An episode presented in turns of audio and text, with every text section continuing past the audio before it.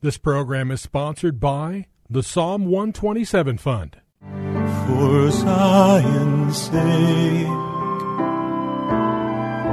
I will not keep silent. For Zion's sake, I'll not hold my peace. Welcome to For Zion's Sake. Isaiah 62 1 is taken directly out of the Hebrew Scriptures when the prophet Isaiah declared, For Zion's sake I will not keep silent, and for Jerusalem's sake I will not keep quiet, until her righteousness goes forth like brightness, and her salvation like a torch that is burning. Your hosts for the program are Shelley and June Volk, Jewish believers burdened to see Jew and Gentile become one. Believers strengthened in their faith and for their Jewish kinsmen to come to the saving knowledge of Jesus as the Messiah, the Son of God. Bless the Lord and welcome to For Zion's Sake. We're the Volks. My name is Shelley. We thank you for joining us, and my name is June. We spoke, we have been speaking this week about the purposes of God. And we saw that God moves and acts according to his pleasure, power, and his purpose. And if we are created in his image, we should be living with a purpose in our heart. We started the week by reading Ephesians chapter 1 verse 11, which reads as follows. In him we have obtained an inheritance, being predestined according to the purpose of him who works all things according to the counsel of his will. Romans 8:28 says, God causes all things to work together for good to those who love God and are called according to his purpose. We read from chap, uh, from Acts chapter 11 that when Barnabas encouraged the saints in Antioch, he encouraged them to, with purpose of heart, they should continue with the Lord. And we reviewed some of the words that can be translated from the Hebrew and the Greek that do mean purpose. And those words are resolve, resolute, determination, intention, and to set forth. And then we spoke about two lives one David and the other Daniel, about these two men who lived according to the purpose of God. And we saw that one verse in particular stood out, Junie, when we were reading it. Acts 13:36, speaking about King David, it said, "For David, after he had served the purpose of God in his generation, fell asleep and was laid among his fathers." In other words, we remember David's life as one that fulfilled the purposes of God in his generation. And Junie, quite frankly, what a call we all should have to fulfill God's purpose in and through our lives to the generation that we live in. And God recognized who uh, David was because Samuel spoke and said that God found David, the son of Jesse, a man after my own, my own heart who will do all my will.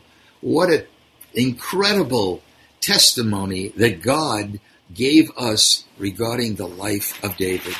He is an example, Shelley, because David failed in his flesh, and he failed terribly in his flesh, and God gave him a way in repentance to confess his sin turned from his sin. And even that showed us and taught us God's purpose and way for our life because Jesus realizes that our flesh is weak. Yes. But that the spirit is strong.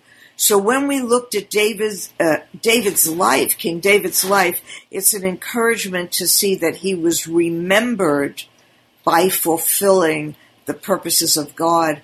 And Daniel was different. He was a man determined to not allow even the good food from the king's table to tempt him, that he was determined to keep the purposes of God in his life and fulfill them. Amen. And we saw that, Junie, when we looked at Daniel chapter 1, verse 8. It says, Daniel purposed in his heart not to defile himself with the king's food and wine, and sought permission from the commander to do so.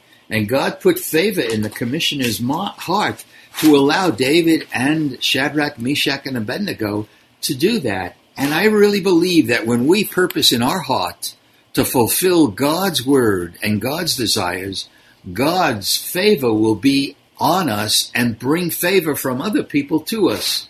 Because David, Dan, Daniel, I should say, uh, was gifted and able to uh, interpret dreams, and he became a leading governmental figure in Babylon, which is unbelievable. And he was promoted. And one of the uh, the queens said to the second king after Nebuchadnezzar died, he said, "There is a man in your." She said, "There is a man in your kingdom in whom is the spirit of the holy God." And then we read that he had an extraordinary spirit. What a testimony! And I pray that we have we let that extraordinary spirit operate in and through us as well. And Shelley, I don't know why, but you always give the good side and the side that people would want to hear. But there's also another side that is very good, but you or I or our listeners might tremble to think that we would be put in a lion's den. And Daniel had the faith to believe that either God would take him home or shut the mouths of the lions. So we need to see and understand that when we serve the Lord, that which is not of God will be against us, but God will be with us. Amen. And even the king was shocked when Daniel was alive the following morning and the lions' mouths were shut, that they did not eat you, Daniel Lord. up. And we do thank you, Lord, because you shut the mouths of the lions. Yes. There's a verse I'd like to read from the New English Bible, Proverbs 19:21. It says a man's heart may be full of schemes, but the Lord's purpose will be prevail. That purpose prevailed for Daniel, it prevailed for David, and let the Lord prevail in us by us fulfilling the purposes in our lives to please the Lord. We want to share as we close this subject from a book called A Serious Call to a Devout and Holy Life by William Law. I highly recommend it. He was a very prominent and strong believer in the 17th century. Listen to these words. Remember, this was in the 1700s. Uh, We may now reasonably inquire why the lives of even avowed believers are thus strangely contrary to the principles of the faith. Before I give a direct answer to this, I desire to inquire why swearing is so common a vice among Christians. Remember, he was talking about a sin, swearing, and of course we see how deeper the sins are in the world today than they were in the 1700s. Why is it that two and three of the men are guilty of so gross and profane a sin as swearing? There is neither ignorance nor human infirmity to plead for it, and it is against an express commandment and the most plain doctrines of our blessed Saviour. Do but find the reason why the generality of men live in this notorious vice, and you will have found the reason why the generality even of professed believers live so contrary to Christianity. And here is a very important sentence. Now, the reason for common swearing, and we could fill in whatever sin we want to talk about. Can I say it that way? Now, the reason for sinning is this men have not so much as the intention to please God in all their actions. Remember, intentions was one of the synonyms for the word purpose. Let a man but have so much piety as to intend to please God in all the actions of his life, and then he will never sin again. It is for lack of this intention that you see men who profess religion living in swearing and sensuality, that you see clergymen given to pride, covetousness, and worldly enjoyments. It is for lack of this intention that you see women who profess devotion living in all folly and vanity of dress and wasting their time in idleness and pleasures. Junie, this was written in the 1700s, but it has so much application for the subject that we've been talking about. Are we living with purpose of heart? Let me go on a little further. It was this general intention that made the primitive Christians such eminent examples of devotion, that made the godly fellowship of the saints, and that made all the glorious army of martyrs and confessors. And if you will stop here and ask yourself, why you are not so devoted as these early Christians, your own heart will tell you that it is neither through ignorance nor inability, but purely because you never thoroughly intended it. Now, who can be reckoned a Christian while lacking this genuine, sincere intention? Yet, if it generally existed among believers today, it would change the whole face of the world. Junie, I mean, this is so powerful that we need to take it to heart. Uh, let me close by reading a little more. Um, I have chosen to explain this manner by appealing to this intention because it makes the case so plain and because everyone who has a mind may see it in its clearest light and feel it in the strongest manner, only by looking into his own heart. For it is easy for every person to know whether he intends to please God in all his actions, or for any servant to know his intention toward his master. Everyone also can easily tell how he spends his money, whether he considers how to please God in his spending, as he can tell whether his estate be in money or land. Everybody is in the light, and everybody has power. No one can fail except he who is not so much a Christian as to intend to please God in the use of his estate.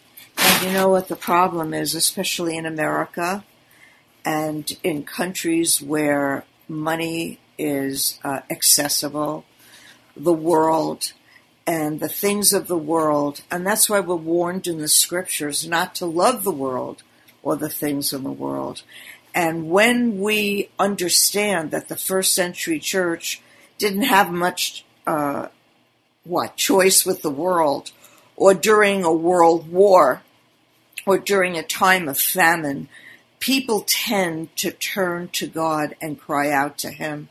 And my hope is that every listener today will cry out to the Lord that He would open up your eyes to see areas in your life and in your heart that He would need to dig up and clear out that His life, Yes, if you're born again, His life lives in you, that His life would be powerful and enabling to you to overcome your sin, your desires, and your lust, because we all battle with that. Yes.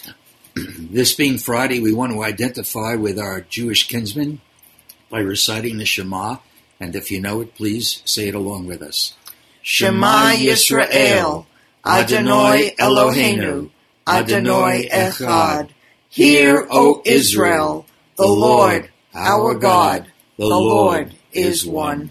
Lord, I really do pray that we would purpose in our heart to please you. Yes, Lord. We would purpose that your life would come more alive and we would be on fire Yes, for you Lord, let it to be. see souls saved and to see, my God, your kingdom come and your will be done in our life, even as it would be in heaven. we pray Lord. a blessing on every listener. Thank you, And we Lord. ask, Lord, that you would help us to obey you in Jesus' name.